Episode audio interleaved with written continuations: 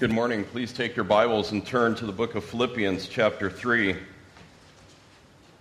Philippians, chapter 3. And as we begin, I just want to ask a question of you just to get you thinking.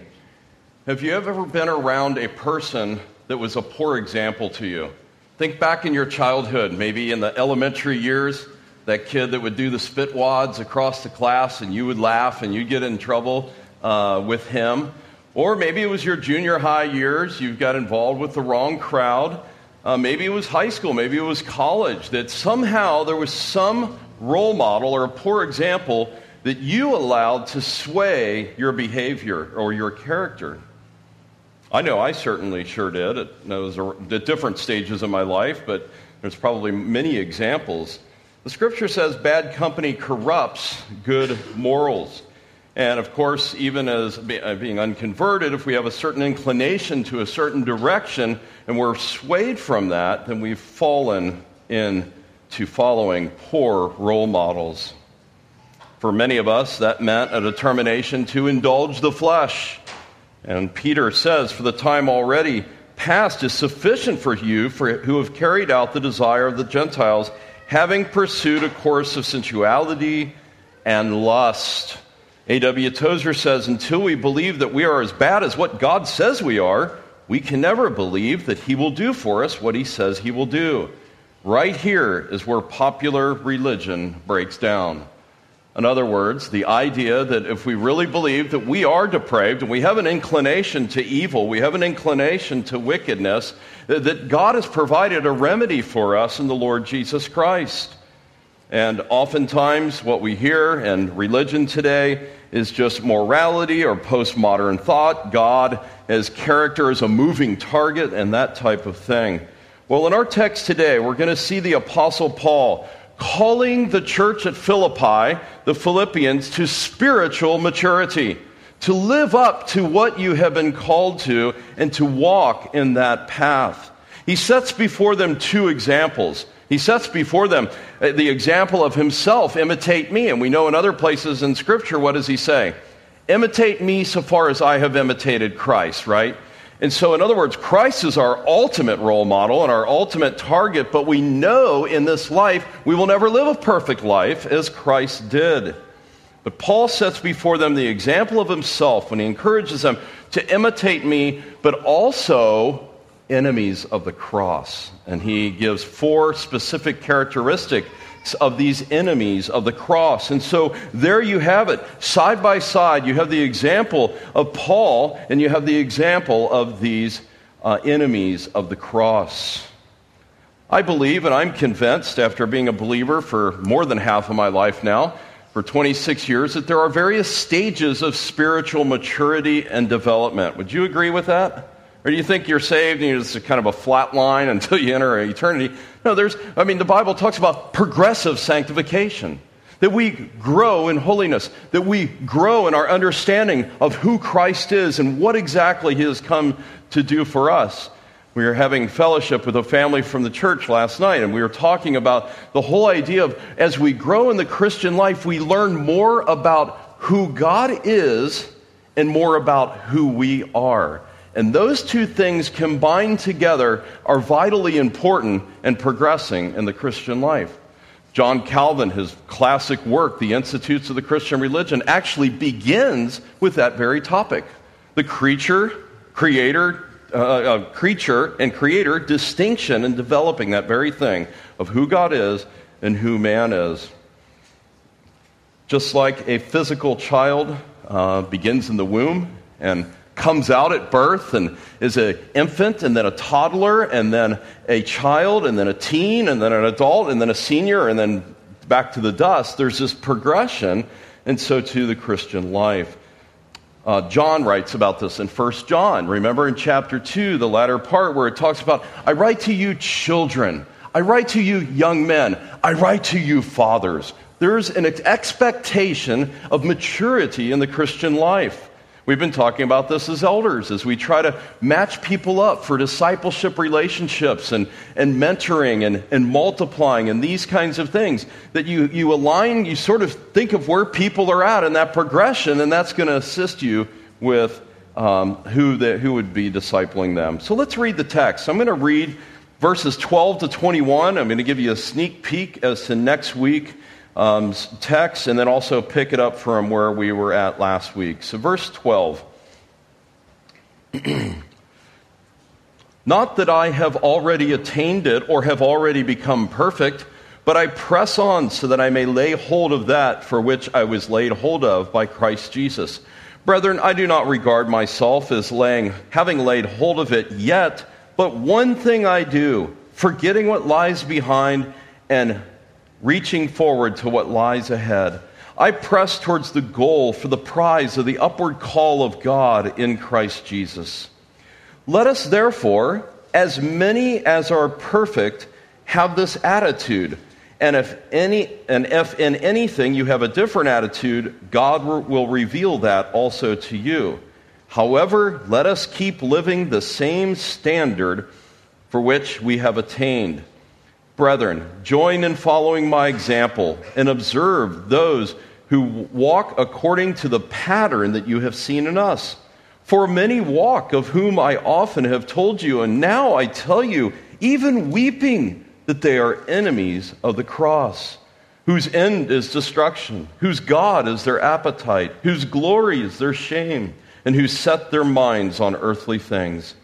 For our citizenship is in heaven from which also we eagerly wait a Savior, the Lord Jesus Christ, who will transform the body of our humble state into conformity with the body of His glory by the exertion of the power that He has even to subject all things to Himself. Amen. Let us pray. Our Father, we thank you once again for the opportunity to worship you in this fashion, to be gathered together in this place, Lord, and we give you thanks. Lord, we want to be good stewards with our time. And during this hour, O oh Lord, we, our desperate need is that we would hear from heaven, that we would hear from your word. And so, Lord, use the weak one who is speaking. Lord, you allow each one who is here to have receptive hearts unto your word. Lord, that we may grow in the grace of our Lord Jesus Christ, that we may grow in Christ like conformity, that we might be challenged even with what we hear today.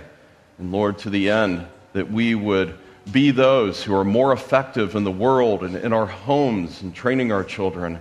We pray in Jesus' name. Amen. Paul begins the chapter with contrasting. Remember, he talks about the Judaizers. He calls them dogs, evil workers, false circumcision. He compares them to uh, him and them, his team, that we are the true circumcision. We worship God in spirit and we glory in Christ. That is, we boast in Christ. Then Paul gets personal from verses 4 to 14. He uses the, the first person singular, I, I, I, I, I. Normally we'd say that's a bad thing to do. If I ever get up here and babble about all my accomplishments, get somebody else up here. Um, but, but for Paul, what he's doing is he's setting forth if anybody can boast about all of their spiritual accomplishments, it's me. Look at verse 4. Although I myself may have confidence in the flesh, if anyone else has a mind to put confidence, I far more. And he lists all of his pedigree circumcised the eighth day of the nation of Israel, a tribe of Benjamin, a Hebrew of Hebrews, a zeal, a persecutor of the church as to righteousness found blameless. Paul says, Look, uh, in my accounting system, I have all of these assets. I've got no liabilities whatsoever. Look at me. Then he says, But whatever things were gained to me, these things I have counted as loss for the sake of Christ. More than that, I count all things to be lost in view of the surpassing value of knowing Christ Jesus, my Lord what Paul is saying is that all these things that I thought were assets, now that I've been transformed, I see that these are actually liabilities. And he takes the whole clump of them and throws them in the liability section. And the only asset he has is the finished work of Christ on his behalf. Look at verse 9. That I might be found in him, not having a righteousness of my own derived from the law, but that which comes through faith in Christ the righteousness which comes from God on the basis of faith. And so, what Paul is saying here is that, that those who have external religious activity um, and they put their confidence in that for a right standing before God, they are deceived. And, and that all, everything they think is an asset will ultimately become a liability. Everything that they thought would be a flotation device in the ocean would become a lead weight to drag them down to the very bottom. And so Paul makes that very clear. And then notice in verse 12 well, verse 11, in order that I may attain to the resurrection of the dead, the entrance into glorification. But notice what he says in 12, not that I've already attained this or have already become perfect, but I press on. That's my goal. I want the prize of Christ. That's the direction that I'm going. And so that gives us the context of where we're at here. He's determined to press on to the prize. So today, Paul wants us to be mature, to think mature, to be spiritually mature, to live and to walk godly. And so, my purpose is that we would do these very things and that we would be very careful to do two things. Not only choose the right role models that we might have or, or um, mentors or whatever, but also that we would be positive role models. And you see how this is so practical for fathers and mothers and even older siblings in the home. It's so practical for all of us. So we're going to look at this under three heads, and the first is verses 15 and 16. Let us have a mature attitude. Now, look at verse 12 again. We see this apparent contradiction. Not that I have already obtained it or have already become perfect. And look in verse 15. Let us therefore, as many as are perfect, now, you see the contradiction here? Not that I become perfect, but by the way, let us, us group over here who have become perfect.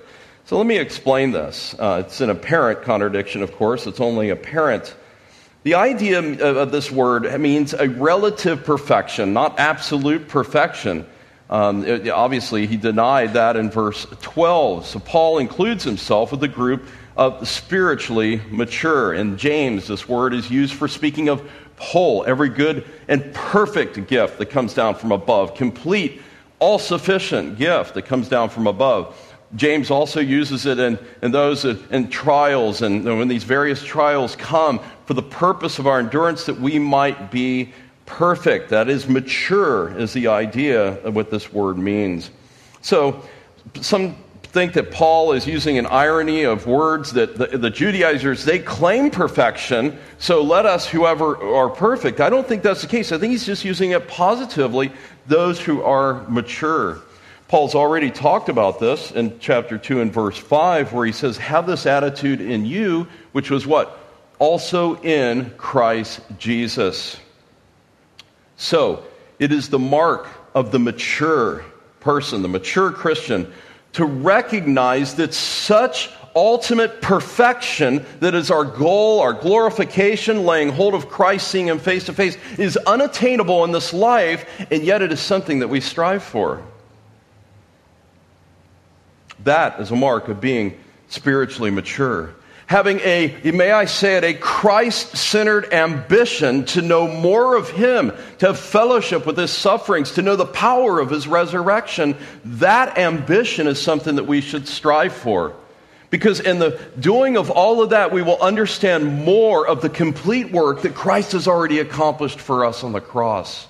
And that causes us to spiritually thrive, as it were, to, to cause our, our hearts, our, our spiritual hearts, as it were, to beat out of our chest with passion to glorify Christ and to serve Him and to be used of Him in a lost and dying world. Do you have that mindset, brethren, today? Is that your supreme passion and goal in this life? Or is it pursuing the things of this world? Is it pursuing the 401k, the bigger house, the better car? All of these things are even grooming the perfect kids that never sin and walk like little robots. You can buy a robot nowadays if that's what you want. Uh, no. What is your goal? It's to know Christ and to know Him more fully. If you claim to be mature today, oh, I've been in Christ for 50 years, and you don't have this passion, there's something wrong. I'm using passion in a quantitative way a heartfelt desire to run after Christ and to know Him more fully. which causes us to have this eternal longing for heaven. That, that that's our passion, that's our pursuit. We, we realize this life is just a bleep on the screen. Eternity is where we're going to spend forever. Paul, writing to Corinth in chapter 14, verse 20, says, Brethren, do not be children in your thinking, yet in evil be infants, but in your thinking be mature. That is your frame of mind. Now, Paul could have used an imperative here. He uses what's called a hortatory subjunctive. It's, it's a, it's, I, let us, like let us, green lettuce. That's, you just let us, you know, but us, right? Let us together have this attitude. Now, the word for attitude here, let's talk about that. It's the idea, it's phroneo, which means the frame, the, the frame, the frame of mind that you have. It can mean to have an opinion. Um, it can mean to, uh, uh, to judge or to form a thought. In other words, it's a frame of mind. He uses it twice in verse 15. We'll see it in verse 19. Uh, I think it's 11 or 12 times total in this, just this letter alone. He uses it a lot. Back in chapter 2 and verse 5 is that one example. Have this phroneo in yourselves, which was also in Christ Jesus who, although existed in the form of God, did not regard equality with God. Have this mindset of humility in that context, as he had just admonished us earlier in chapter 2, as was also in Christ Jesus. Okay, verse 15b. So I should say something about verse 15 and 16. It's actually a very difficult uh, three short phrases to interpret because they, they don't seem completely connected. They do now in my mind, but at first, because uh, let me just read it again, verse 15. Let us therefore, as many as are, as are perfect, have this attitude. Secondly, if anything, if in anything you have a different attitude, God will reveal that to you. And then, however, let us keep living by the same standard. That middle phrase, if anything, uh, if, any, if, if in anything you have a different attitude, God will reveal that to you. That uh, the word here for reveal is to reveal or disclose. It's a word that's used when Jesus says in Matthew 11, I praise you, Father, Lord of heaven and earth, that you have hidden these things from the wise and intelligent and have revealed them unto infants. When Jesus makes that great confession at Caesarea Philippi Thou art the Christ, the Son of the living God. Jesus says, Flesh and blood did not reveal this to you, but my Father in heaven. So it has the idea of a supernatural revelation to it in the Word itself. And so, uh, could Paul possibly be writing this late in the New Testament era and saying, you know, and if you have a different attitude and you don't desire to be perfect, God will give you a supernatural revelation? Well, we know God does not speak anymore through visions and dreams and voices and fleeces, and God speaks through His Word now. And that's where we are to go. I think the idea here, what I've come to conclude after working with this for a while, is it's similar to what Paul prays in Ephesians chapter 1. And we looked at this around New Year's, either the first, last Sunday of last year or the first Sunday. But that prayer of Paul where he says that the God of our Lord Jesus Christ and the Father of glory may give you a spirit of wisdom and revelation, but notice, in the knowledge of Him. So, why? So that we may understand more of God's glorious purposes in our lives and understand more of who Christ is and what He has done. So what this is what this simply means is it's I think that's similar here is that if you're not quite thinking maturely like this but you're truly in Christ and maybe your maybe your aim is a little off God is going to bring you back by his sovereign plan so that you will see that these things are true. And then in verse 16 however let us now there it is again Keep living by the same standard. By the way, keep living by the same standard. All that is one word. I'll unpack that in a minute.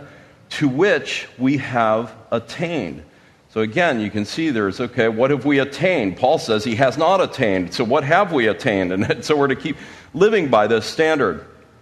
Well, this sentence is very important as it concludes verses 12 to 16, which is one paragraph.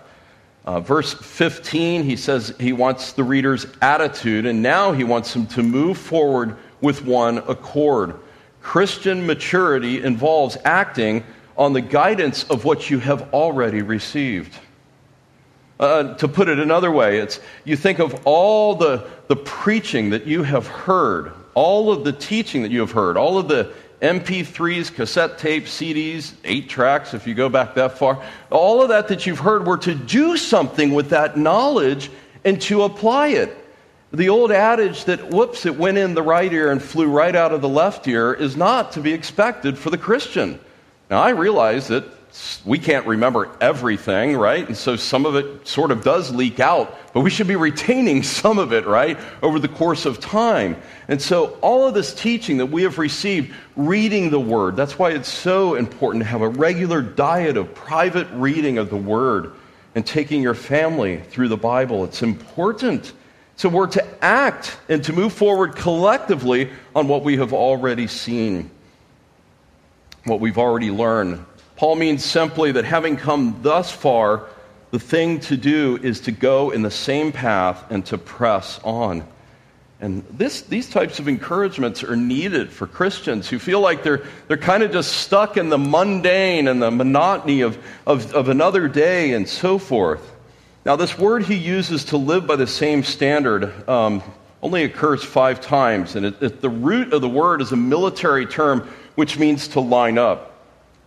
It's, it's unrelated to the word submission, which means to line up under and so forth, but it's, it's similar in that it's a military term. It means to line up, stand in a line, march in line, a call to battle orderliness.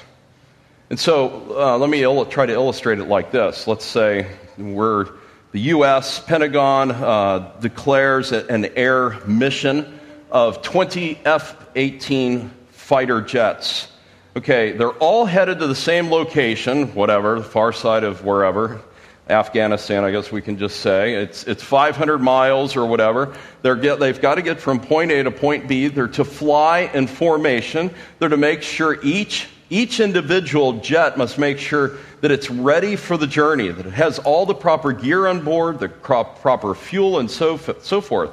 They all have to understand where the destination is. And then also, they, they have to make sure that they don't crash into the other ones so that they can actually get there. And each one of these things is essential to accomplishing the mission. Each jet must give up its own agenda or temptation to want to do a 360 or to go out of formation because it can be dangerous and deadly to the others. Well, so too the idea is that the other, all the other jets have a common purpose and that we are now united in there. And so, as individual believers, we are moving forward towards a goal. He, the call to unity has occurred again and again. We're going to see it in two weeks in chapter 4, where he says, I urge Euodia and Syntyche to live in harmony in the Lord. And so that's been a primary theme here. And so when he says moving on collectively, we saw it even back in chapter 1 and verse 27 conduct yourselves in a manner worthy of the gospel of Christ with one spirit, one mind, striving together for the faith of the gospel. It's a reoccurring theme that he's bringing up here. And so he says here that we are to live by this same standard. And so we move forward from our attitude, our frame of mind, into practice, right? Moving forward. And then, as we'll see, into even walking or living the Christian life.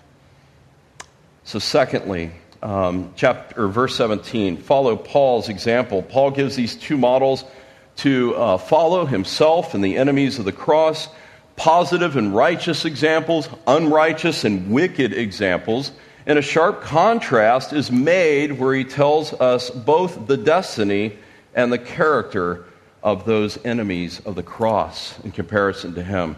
So, Paul graciously sets before us a good model to follow. Now, we should talk about this. Good and bad role models. I don't know if that terminology is used a whole lot anymore. You see it if you watch ESPN. Oh, he was a role model to so many. Such and such star, you know, and that kind of thing.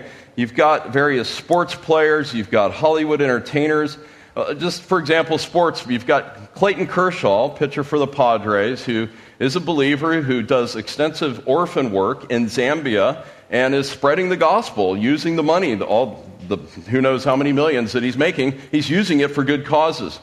Then you have Josh Gordon, who is the Browns, um, I think he's a wide receiver, but second or third year, did great his first year, but now, now that it's all getting to him, it's like constant drug problems, steroid issues. You have these other athletes who are shooting each other and, you know, killing their girlfriends and just terrible things that take place. Bad role models, right?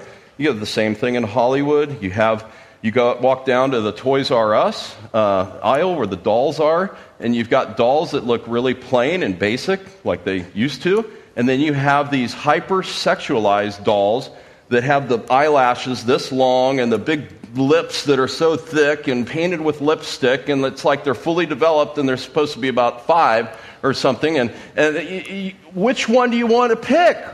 What do you want your daughter to follow as a role model? As a, you know, and that kind of thing. And so, so there's those types of things that we need to think about. And then also, as I said, also we need to be sure that we are being good role models to those under our authority and under our sphere of influence.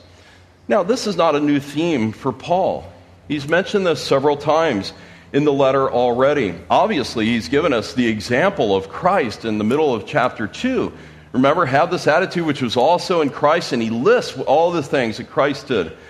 And then you have the example of Paul and Timothy, where he says, For you know of his proven worth, how he served with me for the furtherance of the gospel, like a child serving his father. And then Epaphroditus, who almost lost his life for the cause of the work of Christ.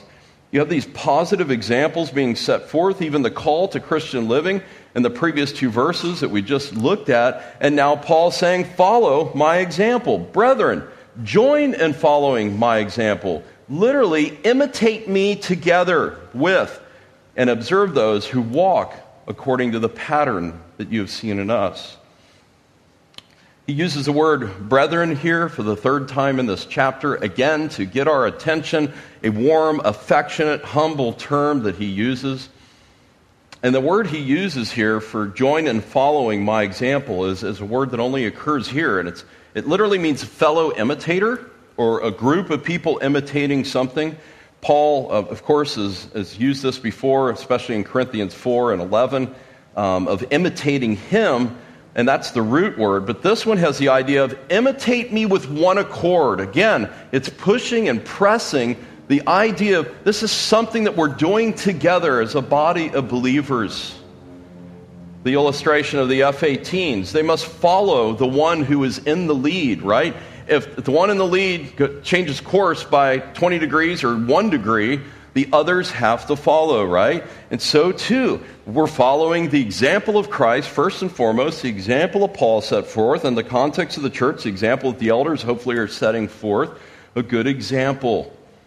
Now, speaking of example, actually, he uses this word. In the NAS, it says pattern according to the pattern you have in us.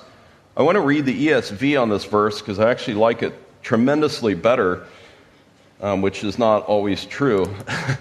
but in verse 17, he says, Brothers, join in imitating me. Keep your eyes on those who walk according to the example you have in us.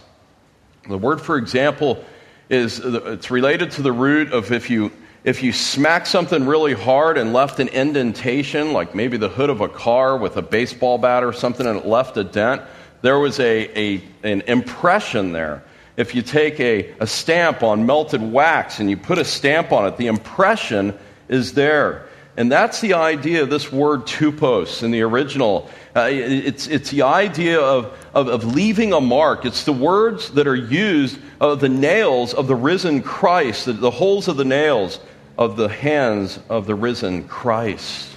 And so, what Paul is saying here is follow this example and to leave an impression. He uses it speaking to Timothy let no one look down on your youthfulness, but rather in speech and conduct, love and faith and purity, show yourself a what? A tupos, an example to all those who believe.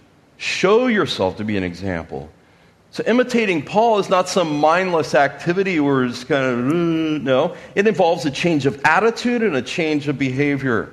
So you see, we progressed in verse 15 to having the right framework of the mind, the right attitude, to, in, in verse 16, moving forward in the right living and behavior, and then verse 17, the actual walking, walking this out and living it out. And this is why discipleship is so important. You know, the, the, idea of saying, well, I'd love to have somebody disciple me if only he wasn't a sinner, or if only he was perfect. You say, well, uh, first of all, that doesn't exist. But secondly, practically, that's not going to be very helpful. Part of discipleship is seeing how you deal with disappointment, how you deal with sin, how you repent and go back to being restored, because those are real things that happen in the Christian life. And so in discipleship, we want godly examples that are before us who are honest and transparent so that we can learn how do we, when we stumble and fall, how can I be to be restored? Does that make sense? I hope so. And then this idea of um, in, the text to observe, that's the, actually the central exhortation to observe, to look at, to, to focus upon. Um, it's used in Romans 16 uh, in a sense of watch out to avoid such things, but here it's watch in order that you may follow. And so he says, join in following my example and observe those other brethren who are walking, right, according to the pattern that you have seen in us, to the example that you have seen in us. And so follow godly examples.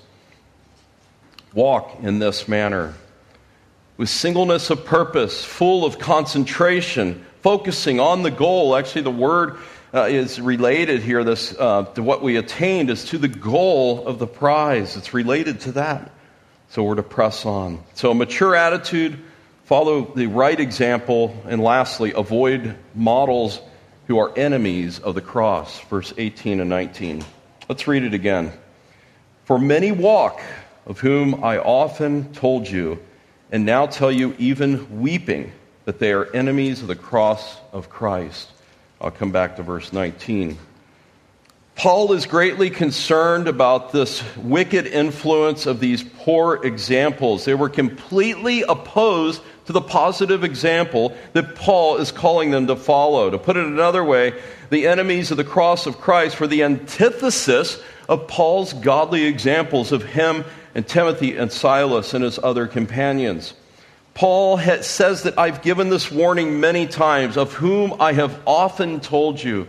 I've warned you about these men. I've warned you about these enemies of the cross. And, and notice that he's filled with emotion as he makes this emotional appeal for many walk. By the way, play on words. Verse 17 observe those who walk according to the pattern. That is, it's peripateo, it's, a, it's actually how we live our Christian lives, figuratively, literally means walk. But then he says in verse 18, for many walk and live in such a way that's contrary to the cross. He says, I've often told you, and notice this, and now tell you, even weeping. This is the only time in Paul's letters that we have a reference to him currently weeping as he's penning the letter because his heart is broken. He, he understands their, their end is destruction, which he'll say in a moment. And so deep emotion fills Paul, as Paul has expressed this many times because of his great love for this church, the close connection. They were there when nobody else was there for him. This word for weeping means an expression often that was loud with sorrow. For example, in Mark 5, when they came uh, to the house of the synagogue official, they saw the commotion, and the people were loudly weeping and wailing. That's the word that's used. It's not always loud, but the woman in Luke 7 who, who was a sinner from the city, probably a prostitute, comes with an alabaster vial, breaks it, uh, falls to his feet, anoints his feet, and weeping, she began to wet her feet with his tears. So Paul is broken over this. He is, he's, he's, he's emotional as he's penning this. For many of whom I've often told you are enemies of the cross of Christ. Who were these enemies? Well, some say, well, they must be those who are outside of the church, who oppose the church. Well, I don't think so. I, they, I, I think these are professing Christians that Paul is speaking of. The key word that he uses is walking that many profess to walk. They, they walk like Christians, sort of outwardly, but um, and, and, so I think that's one of the things. But and it could be a reference back to the Judaizers that was just back in the beginning of chapter three, but more likely to Gentiles who were recent converts who indulged the flesh, who had not really completely come to Christ, who were outwardly, externally there. and somehow within the church. Paul would not be moved to tears by mere outsiders and persecutors that were outside of the church. He's broken because he knows that Christ died for the church. He shed his blood for the purity of the church. The elders have a responsibility to keep the church pure and to keep perversion and wickedness and harm outside of the church. And so he's weeping the church is the bride of Christ. The church is for which Christ shed his blood. And we have occasionally impostors that get in, abusers of Christian liberty. Their behavior is what made them enemies. And so, whether they're Judaizers or whether they're Gentiles, it's one or the other extreme, adding to the work of Christ on the cross or subtracting from the work of Christ on the cross. Adding to, you may, Christ is fine, but you must have circumcision. Taking away this idea of self denial and growing in holiness and the demands of discipleship. That I'll take Christ as, as, as um, Savior, but not as Lord. Really, an early example of the Lordship controversy. So their lives were contrary to the principles of the cross. They did not execute themselves on the cross. As Paul says, I have been crucified with Christ. It is no longer I who live. And so the idea of dying to self, marks of discipleship, are essential. Well, let's look at verse 19. Whose end is destruction. Four phrases here that come super fast. There's no finite verbs here, The subject and a predicate, and it just fires away whose end is destruction, whose God is their appetite, whose glory is their shame, and who set their minds on earthly things. And then these words are often contrasted as well. First of all, he tells us the destiny of these enemies of the cross. What's their destiny? Whose end is destruction. Paul is referring to eternal destruction. Paul is referring to that place of weeping and gnashing of teeth, that place of utter torment that doesn't go on for one year or 10 years or a 100 years. It goes on forever with absolutely no end in sight. It is uh, that's the place where uh, Paul writes in 2 Thessalonians 1 that these who do not obey the gospel of our Lord Jesus Christ will pay the penalty of eternal destruction away from the presence of the Lord. Very, very strong words. To name the name of Christ, but not to pursue holiness and living out the Christian life, will land you into hell. The word here for whose end, it's, it's related to the goal or, or the, the end. And, and and it, it, has the idea of a conclusion or a termination. And so the end, uh, the, the, the completion, as it were, it leads you to eternal damnation. I wonder if there's any here today who needs to hear that warning. That if I'm just playing with Christianity, that ultimately it can land me into hell if I don't understand the demands of discipleship. He used this very word for destruction, which is a common word in the New Testament, back in chapter 1 and verse 28, when he, and speaking of those who are persecuting them, and, and in no way be alarmed by your opponents, which is a sign of destruction for them, but of salvation to you. It's the phrase that occurs in the familiar verse for the word of the cross is foolishness to what? Those who are perishing, those who are being who are going to destruction. 2 Corinthians 4 Even if our gospel is veiled, it is veiled to who? Those who are perishing and who reject the gospel. So, first of all, we see their destiny. And then the next three phrases, we see their characteristics. First, as we see what their God is, whose God is their belly. Whose God is their belly. It's similar to Romans 16 18. They do not serve Christ, but their own appetites. The word that's used here, it can, it means, it can mean literally belly or, or stomach. It's the idea of the viscera, the seat of one's emotions, when Jesus says that, that the one who comes to me from his innermost being will flow rivers of living water. Innermost being is the idea of this word. And so it's, it's deep down, it's a viscera, it's used metaphorically like that. And so, loosely, this could mean those who take an inordinate delight in the pleasures of the table, who are gluttons and so forth, um, or a bit more narrow, narrow, libertines who indulge in bodily desires, including all sensual delights. In other words, their lowercase g, God, is all of these things that propel them to sensual satisfaction. And we know what does Moses say about those types of things? The passing pleasures of sin. Oh, yes, it might tickle your fancy for a short time now, but it's going to be gone and it will bite you. Those who indulge the bodily desires. Those, these are those who say, if it feels good, do it hey, if I want to just quit my job and go on welfare and collect checks and sleep in and be a sluggard, why not? Just do it. Everybody else is doing it. Maybe it's those who want that third or fourth helping at dinner time and they didn't really need that. Um, who are, uh, you know, gluttons, or, or those who have a sexual impulse and they turn on the computer and they visit the pornography site to indulge the sensual delights or the glutton who will buy another tub of ice cream and sit down, or a bag of Doritos, or whatever, or drug addicts who will, who will go to whatever lengths to, to satisfy that, that drug habit, to stealing even their mother's last coins in a bank. The reality is, is that these types of pursuits to sensuality and all of this only leave you more hungry because they begin to never satisfy. Well, the third thing he says here is their glory is their shame. The glory here is, is the idea of their boast. Their boast is in what is shameful, would be a paraphrase of this. It's, it's that which is considered shameful, uh, especially sexual expressions. And Hosea says, The more they sinned against me, I will change their glory into shame.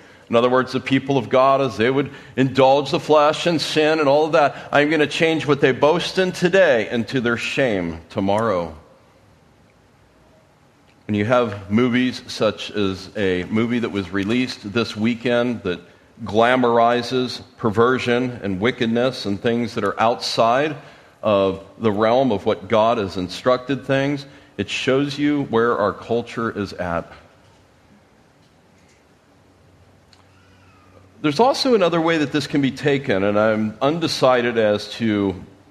It certainly fits this idea of sexual excess and all of that, and I think that's definitely part of it. If anything, that would be part of their God as their appetite. It could be uh, placed up there. But there's also speaks uh, in regards to the fate of those who are rejected at the last judgment. What do I mean by that? Those who think they're okay, right? But they die and then at the great white throne judgment, they hear the sentence to eternal destruction. Suddenly, all of their sin comes back to them like a vivid, you know, El Brandis, whatever the newest TV is, crystal clear, bright colors, you know, however many DPs, DPIs, crystal clear of all their sins. And suddenly, the shame that they feel as they're cast away into eternal direct, uh, destruction. And the idea is that this word in the Greek translation of the Old Testament almost always is used uh, to describe an experience with God's judgment. And so God's glory will be manifested in the judgment, and they will be covered with shame. And there's several examples Isaiah 45, Psalm 34, Psalm 70. So it could have both of those uh, the parallel, whose end is destruction, whose boast will become their shame in the last day. But then, last, they set their mind on earthly things. And this is that word again for attitude, mindset. And, and so they set their mind. So their mindset is not focused towards what we said earlier more of Christ and knowing more of Him and reaching the goal, but upon all those worldly things, which is kind of all encompassing, isn't it? And then, of course, this sets up. Uh, just look at the first phrase in verse 20 uh, who set their mind on earthly things, for our citizenship is in heaven. You have the contrast of heaven and earth, and, and our citizenship being in heaven. And though focusing on earthly things. Uh, you can write down Romans 8, verses 5 and 6, and look at the idea of the, the battle between the flesh and the spirit. I think it's similar on this verse, but I do want to conclude for the sake of time. So, which role models are you following? What role models are before you? Um, what role model are you being to your children, to the coworkers that are under you, those of you in the military, the, the, the young recruits that, that come in, and, and what kind of role model are you setting for them? Children, may I encourage you to seek after the right role models in your life whether it's school or wherever this is, your, your peers, to, to seek after those who are godly, those who, who, who, who want to please the Lord. Don't be caught up in following the role wrong models and letting that drag you down. And then if you're outside of Christ, come to Him today. Experience what true freedom is. He, he died on the cross to pay for the sins of, of sinners that we might be set free. That the shackles of our sin that we felt like we were just being drug around, Satan dragging us around like with by a nose ring, leading us to one sin to the next, when, and we're completely powerless to resist that. Apart from the Holy Spirit of God, God has broken those chains. He's defeated the power of the devil if we will but come to Him.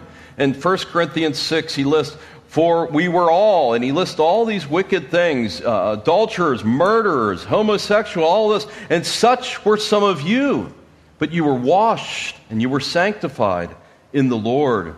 John Calvin says repentance throws men downward, but faith raises them up again. Repentance is important because you must be broken for your sin. You must confess your sin. Repentance means do a 180 to turn away from your sin. And so let me encourage you. Have you repented of your sins? Do you realize you will stand before this holy God and you will answer for everything that you have done? May I encourage you to flee to Christ because Christ died for sinners. That your plea at that bar of judgment will be the Lord Jesus Christ and his righteousness alone. I've done nothing but disgrace you. I've never lived a perfect life. I've never kept your law perfectly. Who will you follow? What will you fill your mind with? Having this attitude means how do we think? What do we allow into our mind? Are we careful with what we're listening to, what we're setting our eyes on, what's coming in through the eye gate, the ear gate? All of that affects the mind and how we think. This has all kinds of implications for your entertainment choices, so called. And have you been desensitized? Are you able to still blush over some of the foulness that takes place today? Because I'll tell you what, there's things now that's just widely accepted that would be completely abhorred upon 30 years ago. Jeremiah, God speaking, were they ashamed because of the abomination that they have done? They were not even ashamed at all, and they did not even know how to blush. May we not be among them. So look to Christ for your only way of salvation. He's paid it all, just as the hymn says, and we need to look to Him. All to Him we owe.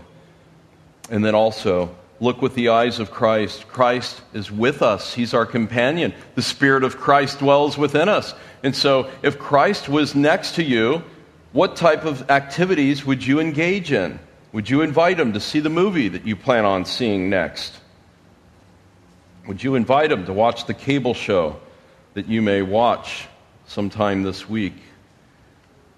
We need to see that we have to deny, deny ourselves. I've been crucified with Christ. It is no longer I who live, but Christ lives in me. Amen. Let us pray. Father, thank you so much for your word. And Lord, we pray that you would indeed continue to sanctify, continue to mature our thinking.